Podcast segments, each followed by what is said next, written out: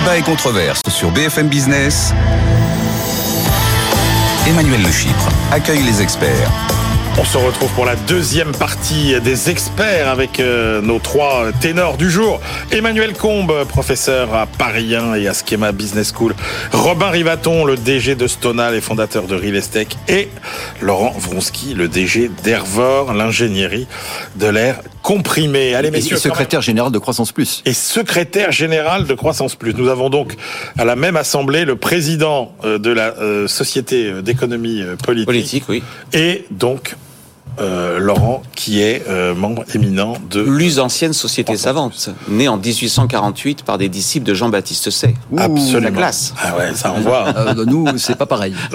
Nous, ah non, mais les deux... en 97. Voilà, les deux sont bien, ça. Les deux sont voilà. Bien. Y a pas de... Je n'ai pas publié de livre, mais je publie des, oh, y a pas des factures. Bah il n'y a pas de hiérarchie. Bah non, oui. C'est sûr que non. Bah oui, il y a de la diversité. Voilà. Il y a ceux qui tirent la voiture et puis il y a ceux qui sont assis confortablement à l'arrière et qui commentent. Voilà. C'est ça. Merci. Bon, allez. Faut aller à gauche, faut aller à droite. Voilà. Merci. Allez, la sécheresse, tiens, la sécheresse à l'épreuve de la théorie économique et puis la sécheresse à l'épreuve aussi des expériences passées. Alors déjà le gouvernement prépare les esprits en disant qu'il veut planifier les pénuries d'eau. Qu'est-ce que ça nous apprend? D'abord des pénuries passées et puis la question c'est quand même question d'économiste Emmanuel Combe, mais je vais d'abord passer la parole à Laurent, mais en gros est-ce que ça veut dire que l'eau n'est pas assez chère et qu'il faut l'augmenter? Regardez ce qui se passe en Australie par exemple où l'eau atteint des prix stratosphériques. Est-ce qu'il faut rationner? Laurent Wronski, comment on fait par rapport à ce problème de sécheresse? Déjà je pense que plutôt que de choisir la voie punitive, plus cher, taxé, restrictions. Il faut déjà, je dirais, se poser la question, est-ce que vraiment toute l'eau qui est produite en France, est-ce qu'il y a de la déperdition ? Alors la déperdition, évidemment, c'est Madame Michu qui va laisser le robinet ouvert, mais finalement pas tant que ça. Alors je ne sais pas si les gens le savent, mais donc moi je connais bien le réseau d'égouts de Paris. Et il faut savoir que la dernière fois qu'on s'est intéressé à la question, parce qu'on peut utiliser de l'air comprimé pour tester les canalisations, c'est qu'il y avait plus de 30% des eaux produites qui partaient, si vous voulez, qui étaient dilapidées. Et quand j'apprends ça, et que maintenant on nous explique qu'il va falloir se rationner, eh bien, je vous avouerai que je suis assez en colère, parce que quand je vois par exemple ce qui se passe au niveau de la ville de Paris, moi je suis parisien depuis de nombreuses années, donc il y a beaucoup d'investissements qui ont été consentis, qui sont des investissements visibles, c'est-à-dire des investissements politiques. Par définition, le réseau d'égouts, faire sa réfection pour s'assurer que tout ce qu'alimentation en eau, qu'il n'y a pas 30% de l'eau produite qui part, si vous voulez, pour irriguer la terre. Alors évidemment, ça, c'est pas visible. Sauf que maintenant, on arrive finalement à l'heure des comptes où on vous dit, bah écoutez, la France va rentrer dans une période semi-aride comme l'Espagne. Donc, personne ne l'avait vu venir. Donc maintenant, la réponse, c'est plus cher, moins d'eau. Mais je pense que là, il y a une vraie question à se poser sur les politiques d'investissement des villes, avec des décisions, excusez-moi, mais que je trouve très court-termistes et très politiciennes, qui ont finalement investi sur le futile au mépris de l'essentiel. Mais malheureusement, non, c'est essentiel. Robin Rivaton, ce qui affole, c'est qu'en fait, ce qui se passe aujourd'hui, ce sous-investissement sur les réseaux d'eau, parce qu'effectivement, on est à 25% de déperdition uniquement ça, 25% par le mauvais état des réseaux. Et après, on peut évoquer toutes les problématiques de non-utilisation des eaux usées en France, etc. Donc, mais Robin, quand on voit finalement, quand on met bout à bout l'état de nos infrastructures, on voit qu'on est obligé de mettre quasiment 100 milliards sur le ferroviaire. Quand on voit l'électricité, etc. Comment on fait quand on n'a pas investi grosso modo depuis 30 ou 40 ans dans tous ces domaines, je parle des routes, des ponts aussi, etc. Quand on voit la dégringolade de la place de la France dans les classements internationaux sur la compétitivité des infrastructures, par exemple. Voilà. Est-ce que c'est foutu ou comment on fait pour rattraper, grosso modo, 30 ans de sous-investissement? C'est une maladie assez classique, c'est-à-dire que tous les pays développés ont des phases où ils construisent beaucoup, c'est très stimulant et très favorable à l'activité économique, et la maintenance c'est beaucoup plus dur. Construire c'est très facile, entretenir c'est très très difficile, et ça c'est une règle qui valable partout, et le meilleur exemple, vous parlez de la France, le meilleur exemple c'est le Royaume-Uni. Le Royaume-Uni qui a été relativement épargné pour les bombardements de la Seconde Guerre mondiale, et donc qui n'a même pas eu à rebâtir son infrastructure à partir de 1945. Ils ont une infrastructure qui est horrible, on perd nous 30% d'eau, les États-Unis c'est les égouts, c'est-à-dire les canalisations canalisations d'eau non potable qui s'évacuent dans la mer parce qu'ils n'ont même pas rénové les infrastructures. Attendez, juste un mot. Vous parlez du Royaume-Uni ou des États-Unis ou... Du Royaume-Uni. Il y a eu quelques bombardements sur Londres, ça c'est certain, mais l'ensemble du pays a été plutôt. Donc il y a une infrastructure qui est terrible à tous les niveaux. Les maisons ne sont pas isolées. Enfin, je ne vais pas vous faire un détail, mais ce qui est vrai, c'est que tous les pays développés sont confrontés à cette maladie. Même un pays comme la Chine aujourd'hui commence à le vivre, c'est-à-dire qu'ils ont beaucoup construit des infrastructures.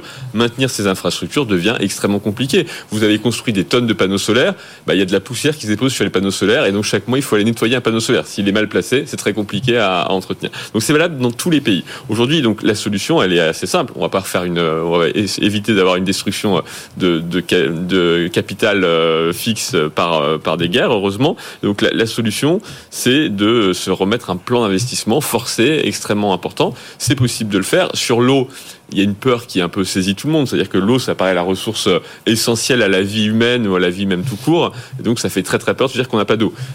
On a quand même résolu le problème de l'eau dans tous les pays, c'est-à-dire qu'on sait désaliner l'eau en très très grande quantité. Il y a des pays qui vivent au milieu du désert, qui arrivent à produire suffisamment d'eau potable pour vivre, que ce soit dans la péninsule arabique ou en Australie aujourd'hui de plus en plus. Donc on a sur l'eau, il n'y a pas de sujet vital, c'est-à-dire qu'on sait produire cette eau. La question, c'est le coût de tout ça. C'est-à-dire que aujourd'hui, pour remettre à niveau ces infrastructures de transport, avec les billets SNCF, avec l'infrastructure d'électricité, avec la facture de notre électricité à la fin, avec l'eau à la fin, l'eau qu'on prend, c'est juste le coût. Là, les factures, à chaque fois, c'est des factures en dizaines de milliards d'euros. À chaque fois, donc. Et donc, c'est le coût de tous ces produits qui étaient des produits qu'on a considérés comme à des coûts extrêmement faibles, qui vont revenir à un prix de marché quelque part. Ouais. On revient. Robin l'a dit, on revient à un prix de marché au bout d'un moment. Alors ça, c'est des solutions de long terme, aller vers la désalinisation de l'eau, etc. À court terme, si vous avez une sécheresse, il va bien falloir rationner. Enfin, il me semble, on peut pas y couper. La question, c'est comment on rationne. Est-ce qu'on rationne ? Il y a deux solutions en économie. On va pas tourner autour du pot. Soit on rationne par les prix. En clair, on augmente le prix à la consommation, avec quand même une sensibilité en France très très forte. Je vous rappelle, pour les gilets jaunes, c'est quand même au départ une hausse de la taxe carbone, ce qui revient un peu au même. C'est l'idée de dire on a une rareté, on va la gérer. Donc soit on joue sur le levier prix, soit on joue sur le levier quantité. Ça s'appelle le rationnement au sens strict. Alors si j'élargis un petit peu le sujet au-delà de l'eau, il y a pas mal d'études d'économistes qui montrent que le rationnement, paradoxalement, notamment dans des pays comme la France qui sont assez égalitaristes, je reviens sur mon thème égalitariste, sont relativement mieux acceptés que un équilibre par les prix. Pourquoi ? Parce que dans le rationnement, il y a l'idée que tout le monde est soumis à la même règle. Je vais le dire de manière un peu imagée, peut-être un peu provocante. Celui qui a une belle piscine, finalement, aura le même rationnement que celui qui n'en a pas. Et ça, en France, c'est quelque chose qui est assez important. Donc, on peut pas exclure, en fait, un outil qui est un outil politique, qui est de dire à court terme. J'entends ce que dit Laurent, mais à court terme, on va pas lutter de manière massive contre les déperditions d'eau. On parle d'investissement sur le long terme. À court terme, je vois pas trop comment on échappera à la notion de rationnement. De toute façon, c'est basique, l'économie, c'est prix. Mais vous dites quand même la sensibilité française nous porte plutôt vers le rationnement que vers le rationnement par les quantités que le rationnement par les prix. Quantités. Le prix, c'est un rationnement, ça s'appelle le signal prix. C'est plus cher, comme c'est plus cher, je remplis pas ma piscine. Ouais. Laurent Wronski. Alors moi, je partage pas votre opinion. Je dis pas que je le souhaite. Je dis qu'on n'a pas le choix. J'ai bien compris. Alors évidemment, on peut pas appuyer sur un bouton et tout d'un coup restaurer un réseau d'eau qui s'est décrépi pendant 30 ans. Ça, je crois qu'on l'a tous compris. Par contre, c'est peut-être la fin de certains projets qui sont peut-être pas forcément primordiaux. Je vais prendre un exemple. Alors, je suis désolé, mais je prends l'exemple que je connais bien, c'est ma ville. Donc ma ville, c'est Paris. Il se trouve que c'est la plus grande ville de France. Peut-être que végétaliser la place de la Concorde, végétaliser tout le parvis de la Tour Eiffel, c'est peut-être pas aussi important que de réparer le réseau d'eau. Ouais. Et le réseau d'eau, si vous voulez, il faut commencer un jour. Donc peut-être que là, on peut se poser la question, par rapport à la question que vous posez, c'est comment on peut pas tout faire. Peut-être qu'on va faire des priorités, c'est ce qu'on fait dans les entreprises. Quand une entreprise sort d'une crise assez grave et qu'elle a des besoins d'investissement, c'est rare qu'elle fasse tout à la fois. Donc là, je pense qu'on a eu, si vous voulez, une politique qui était à la fois dispendieuse et à la fois qui était hors sol. Et donc, au niveau des priorités, les priorités qui ont souvent été données étaient soit des priorités dogmatiques, qu'est-ce qui est bon par rapport à mon programme, ou des priorités politiques, qu'est-ce qui était bon pour ma réélection, mais pas qu'est-ce qui était bon pour ma ville ou pour mon pays. Et là, je trouve que l'histoire de l'eau est intéressante. Ça fait partie des choses qui sont fondamentales et qu'on ne voit pas. C'est exactement comme les retraites qui masquent le problème de l'éducation et en clair de la dégénérescence du système. Donc, il va bien falloir commencer un jour. Ça va pas se résoudre en une semaine, mais si on commence pas, ça ne va faire qu'empirer. Emmanuel Laurent, vous donnez la réponse dans votre propre intervention. On est bien d'accord, c'est parce que c'est de la politique. Par définition, un maire n'a aucune incitation. Si on fait de l'économie politique de base, son incitation, c'est en effet de faire du visible. Vous êtes en train de me dire, il faudrait presque... Mais quel maire se dira, je vais privilégier des investissements qui n'assureront pas ma réélection. Enfin, c'est le sujet classique en économie politique. Hein. C'est assez logique, ça se passe. Je dis pas que je le souhaite. Probablement, quand même, les amis, plus probablement un problème d'expertise quand même aussi sur ce sujet de l'eau. Ce que dit Laurent est très fort. Le visible est toujours pareil. Ouais. Hein, c'était Jean-Baptiste Say, Benjamin Constant. Le visible et l'invisible. Restaurer des canalisations d'eau, c'est pas ça qui assure ma réélection. La différence avec l'entreprise, c'est que vous n'êtes pas élu, a priori. Non. Vous n'avez pas la contrainte électorale. Robin ? Non, et puis après, avec des situations très différentes selon les territoires. Le rationnement d'eau sur la consommation d'un Parisien est quand même relativement limité. Sans espace vert, sans espace aquatique, sans piscine. Bon, au final, votre impact, on vous donnera suffisamment d'eau pour couvrir vos besoins d'hydratation personnelle. Le sujet, évidemment, est totalement déplacé dans les territoires ruraux, dans les territoires agricoles, dans les zones touristiques, où là, il y a un déséquilibre entre les ressources d'eau potable et des nappes phréatiques et la capacité à irriguer les territoires qui est complètement décalée. Donc le sujet, il est extrêmement local et la mesure nationale qui va arriver, parce qu'elle sera nationale, évidemment, est stupide, parce qu'on est sur des situations qui sont extrêmement différentes et disparates. Et on va sans doute commencer par des appels à la bonne volonté, comme toujours, ce qui est très bien. Il ne faut jamais se moquer de la bonne volonté, mais en économie, on sait que ça donne pas grand-chose. Regardez toute la communication autour du il faut être plus sobre. Quand vous regardez les statistiques, la sobriété, ça marche pas vraiment. En tout cas, au niveau des particuliers. Les entreprises, c'est un peu différent parce que ça peut être une logique de réputation, de communication. Mais pour les particuliers, regardez le transport aérien que je connais bien. Ça n'a strictement rien changé. Post-Covid, tout le monde a repris l'avion. Donc, je pense qu'on va commencer par un appel à la sobriété. Soyons tous responsables. Ça va pas marcher. Et à la fin des fins, il y aura des mesures locales de rationnement par les quantités. Je dis pas que je le souhaite. Je dis que je vois pas tellement d'autres issues. À court terme. Mes chers experts, êtes-vous passionnés par le psychodrame autour des négociations commerciales dans la grande distribution ? Je trouve que nous suivons jour après jour pour savoir si se prépare un mars rouge sur les étiquettes ou au moins un deuxième trimestre rouge. De toute façon, on sait qu'on n'échappera pas à une deuxième salve de hausse de prix. C'est assez logique. Au bout d'un moment, là aussi, c'est de l'économie de base. Si je paye plus cher mes matières premières et en plus qui sont sanctuarisées pour les agriculteurs, au bout d'un moment, il faut bien que je le répercute dans le consommateur. Il y avait une étude de l'Inspection générale des finances, je crois que c'était octobre 2022, qui montrait que, en tout cas en 2022, les distributeurs et les industriels avaient plutôt absorbé, en réalité, le choc. Oui, il faut bien à un moment donné... Il n'y avait pas d'enrichissement sans cause. Absolument. Donc il faut bien à un moment le passer aux consommateurs. Ce que je trouve intéressant, c'est plutôt de regarder le comportement des consommateurs, qui pour le coup est vraiment en train de changer. Enfin, depuis plusieurs mois, toutes les statistiques le montrent. Alors en deux mots, d'abord au sein même du magasin, avec le triomphe des marques de premier prix, des MDD, on le voit chez Carrefour, avec des ambitions très fortes. Je crois que Carrefour annonce 40% de marques propres. Et puis aussi des changements de comportement entre enseignes. Et on le sait, c'est un sujet que je connais par cœur, avec l'essor du hard discount en France, on le voit. Aldi, Lidl qui reprennent des parts de marché. Aldi d'ailleurs parce qu'elle a repris les Leader Price. Et tout un tas de nouvelles enseignes. Exactement. Qui apparaissent. Carrefour qui lance Atacadão. Voilà, avec des formats plus avec des circuits plus courts. Etc. Et c'est intéressant sur cette histoire de hard discount, vraiment en deux mots, parce qu'il y a un observatoire CTLM la semaine dernière sur le comportement en Europe vis-à-vis du low cost.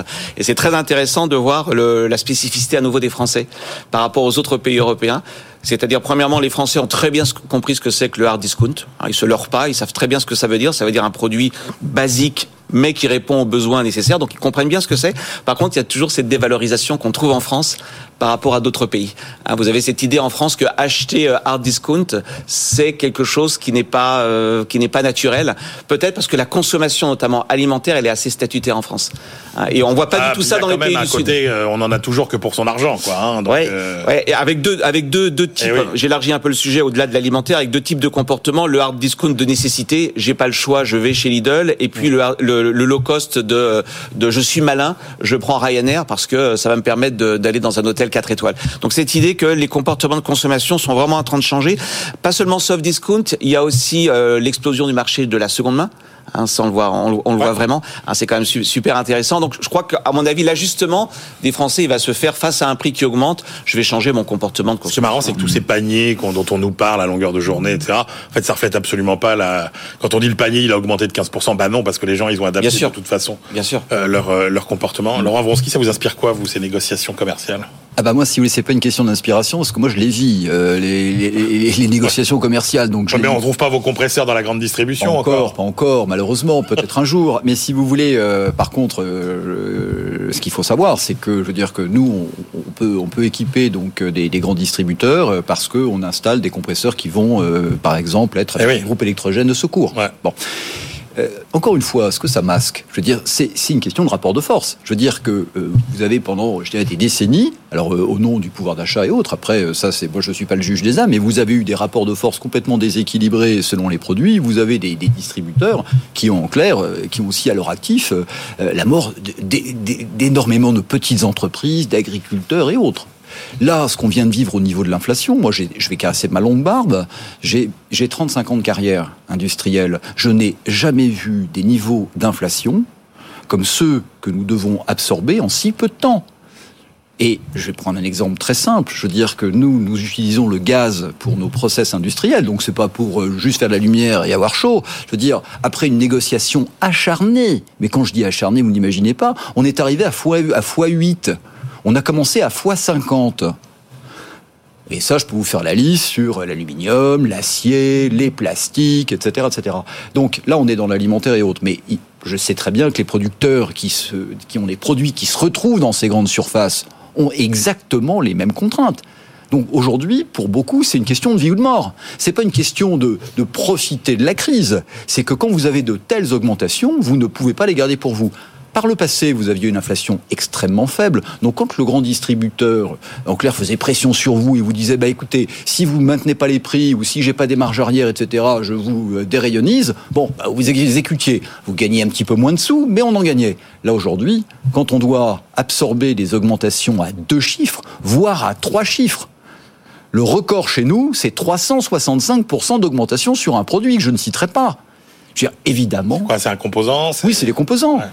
Je veux dire, et donc évidemment, quand vous êtes confronté en si peu de temps à de telles augmentations, vous allez avoir des négociations très difficiles et qui sont généralement impactées par le rapport de force. Si le grand distributeur peut se passer de vos produits, il va y avoir une substitution, et là, malheureusement, vous allez avoir une pénalité commerciale. Si par contre, vous êtes Coca-Cola ou Danone et incontournable, là, je dirais quelque part, on boxe dans la même catégorie. C'est ça ce qui se passe aujourd'hui. Robin ? Oui, mais c'est sûr que ça a augmenté l'inégalité parmi les producteurs. Et donc, la concentration des producteurs joue à plein régime. On le voit bien sur les résultats des entreprises. Les gros producteurs de produits B2B, donc pas forcément en B2C, mais en B2B, ont constitué des marges qui sont quand même très impressionnantes parce que leurs produits sont très largement référencés, qu'un distributeur ne peut pas se passer de tel fabricant de matériaux de construction. C'est pas possible. Ça constitue 50% du catalogue, donc il ne s'en passe pas. Et le producteur lui a repasser des marges très élevées. À l'inverse, le petit producteur qui avait un produit sur un segment pas extrêmement bien défendu où il y avait un peu de concurrence, bah lui peut passer à la trappe très très vite. Donc en sortie de crise, on verra effectivement, je le pense, une assez forte concentration du monde de la production sur des marchés B2B et peut-être aussi B2C, avec des gens qui auront pu ou ne pas pu répercuter ces coûts auprès de leurs distributeurs. Emmanuel, non, mais on a prononcé le mot, mais là on est sur du très long terme, le mot concurrence. S'il y a moins de concentration en amont et s'il y a un peu moins de concentration en aval, logiquement vous avez des prix et des marges qui sont plus faibles. Donc ça pose la question en effet des politiques en matière de concentration. Je voudrais justement revenir sur l'aval, sur la concentration en aval, et ça rejoint ce que disait Laurent. Il faut se situer sur des périodes de temps de 20 ans, 30 ans. La France a quand même pendant longtemps fait un choix qui à mon avis est regrettable, qui est le choix du malthusianisme en matière d'urbanisme commercial. En clair, on fait tout pour bloquer l'entrée. Pour parler clair. Mais attendez, en même temps, Emmanuel, on est les seuls à avoir autant de grandes enseignes, de grandes distributions. On en a 5. La concurrence. En France, il y a plein de pays. Oui, en Allemagne, Lidl fait 40% de part de marché. Ben oui, mais justement, il y a des tas de pays où il y a moins de concurrence. La concurrence ne se mesure pas par le nombre d'acteurs. La concurrence se mesure par la leçon du professeur Combe. Non, elle se mesure par la nature des acteurs. Vous mettez sur une ligne Ryanair face à Air France, c'est pas pareil que Ryanair face à EasyJet. Donc c'est pas le nombre d'acteurs qui. Pas seulement. Pas seulement. L'intensité de la concurrence. Quand vous regardez regardez les niveaux de prix chez Lidl, je ne veux pas faire la promotion de Lidl, c'est pas le sujet, mais part de marché de Lidl en Hollande et en Allemagne, alors, qui n'ont pas les mêmes traditions alimentaires, on est bien d'accord, 40%, en France on doit être à 10-11%, ça a été documenté, il y a les travaux de Askenazi sur la loi Raffarin, etc. On a volontairement voulu bloquer l'entrée du discount il y a 20 ans, 30 ans, je ne dis pas que c'est une bonne chose, après tout le marché décidera, si les Français n'en veulent pas, peu importe. Ce qui est gênant, c'est de se dire qu'à nouveau, cette variable concurrence, elle a quand même été à un moment donné explicitement bridée par les lois sur l'urbanisme commercial. Je vous rappelais qu'il fallait une autorisation commerciale pour ouvrir une surface de plus de 1000 m2 avec des recours. J'ai siégé pendant 3 ans à la Commission nationale de l'aménagement commercial. Il fallait entre 3 et 4 ans entre le moment où vous ouvriez un magasin et le moment où vous le lanciez. Ce qui fait que le seul moyen de s'implanter en France, c'était quoi ? C'était du rachat. Tiens, comme par hasard, Aldi est rentré en France en rachetant les Leader Price. Donc il y a aussi un sujet, comme l'a dit Robin, concurrence en amont, sans doute, très forte concentration, mais aussi en aval. À la fin des fins, la concurrence, c'est quand même un bon moyen d'éviter, en tout cas, les hausses de prix. Messieurs, cette étude intéressante, passionnante même, des économistes suisses de l'université de Saint-Gall et de l'IMD Lausanne sur, finalement, 1 an après le début de la guerre en Ukraine, les entreprises occidentales qui sont toujours présentes en Ukraine. Et alors, les résultats sont quand même extrêmement éloquent. Seuls 8,5% des entreprises de l'Union européenne et du G7 ont cédé au moins une filiale à la fin de l'année 2022 sur les entreprises qui étaient présentes en Russie. Autrement dit, 120 entreprises sur presque 1300.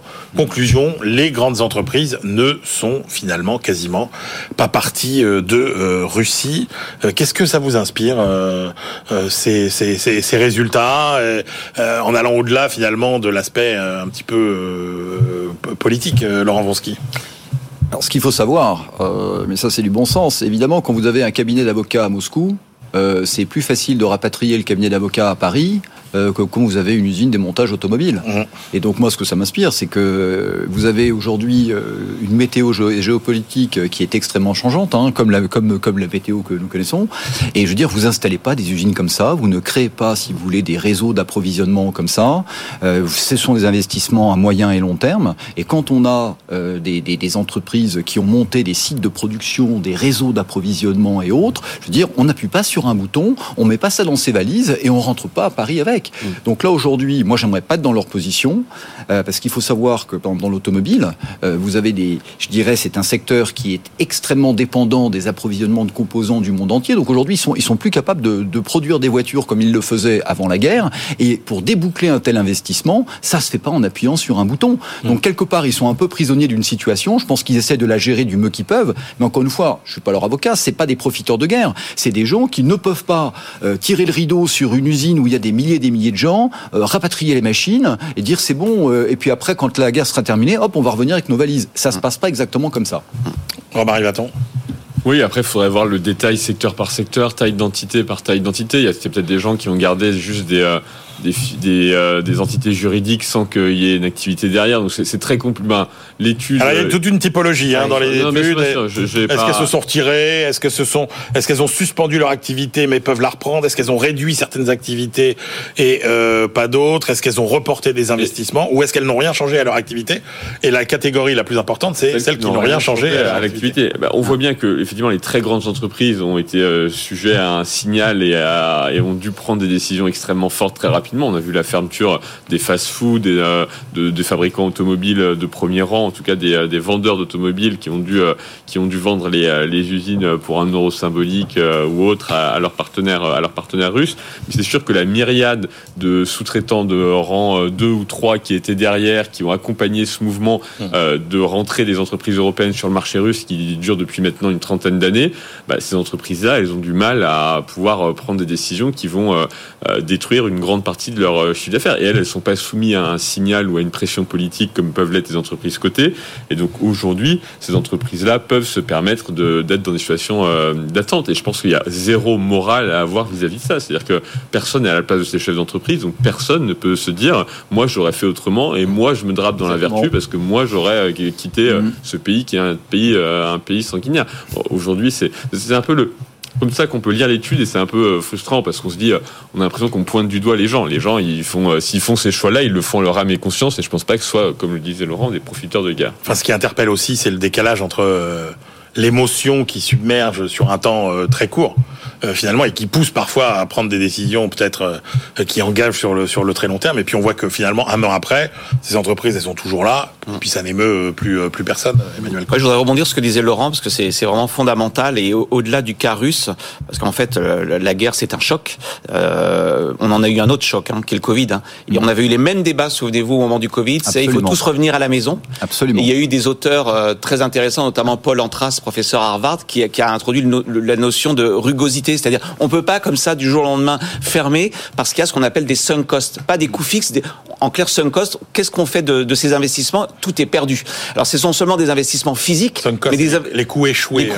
Mais c'est surtout au-delà des investissements physiques que vous disiez, Laurent, c'est tout le capital social. J'ai créé des réseaux avec mes fournisseurs. Si je pars, on peut pas dire le lendemain que je reviendrai. Comme cela, c'est compliqué. Donc, il y a un côté irréversibilité dans l'investissement qui fait que les rouages de la mondialisation, c'est pas je ferme l'usine demain matin et puis j'ouvre ailleurs, parce que au-delà du capital physique, il y a d'autres choses qui se jouent. Et alors, c'est intéressant quand on regarde l'étude de Simon Evenett, c'est qu'il montre que certaines entreprises ont fait, par exemple, du buyback. Elles mettent leurs usines ou leurs actifs, c'est le cas de Nissan, à disposition d'un partenaire russe pour X années, avec l'idée que le jour où la guerre sera terminée, je reviendrait peut-être pour entretenir ces actifs spécifiques. Et ce qui est vraiment intéressant dans l'étude, c'est qu'on voit bien qu'ils nous disent qu'il y a deux motivations qui sont complètement différentes. C'est je ne veux pas partir pour les raisons qu'on vient d'évoquer, mais il y a aussi je ne peux pas partir parce que personne ne veut racheter ce que je veux vendre. Et puis le gouvernement russe me met également des bâtons dans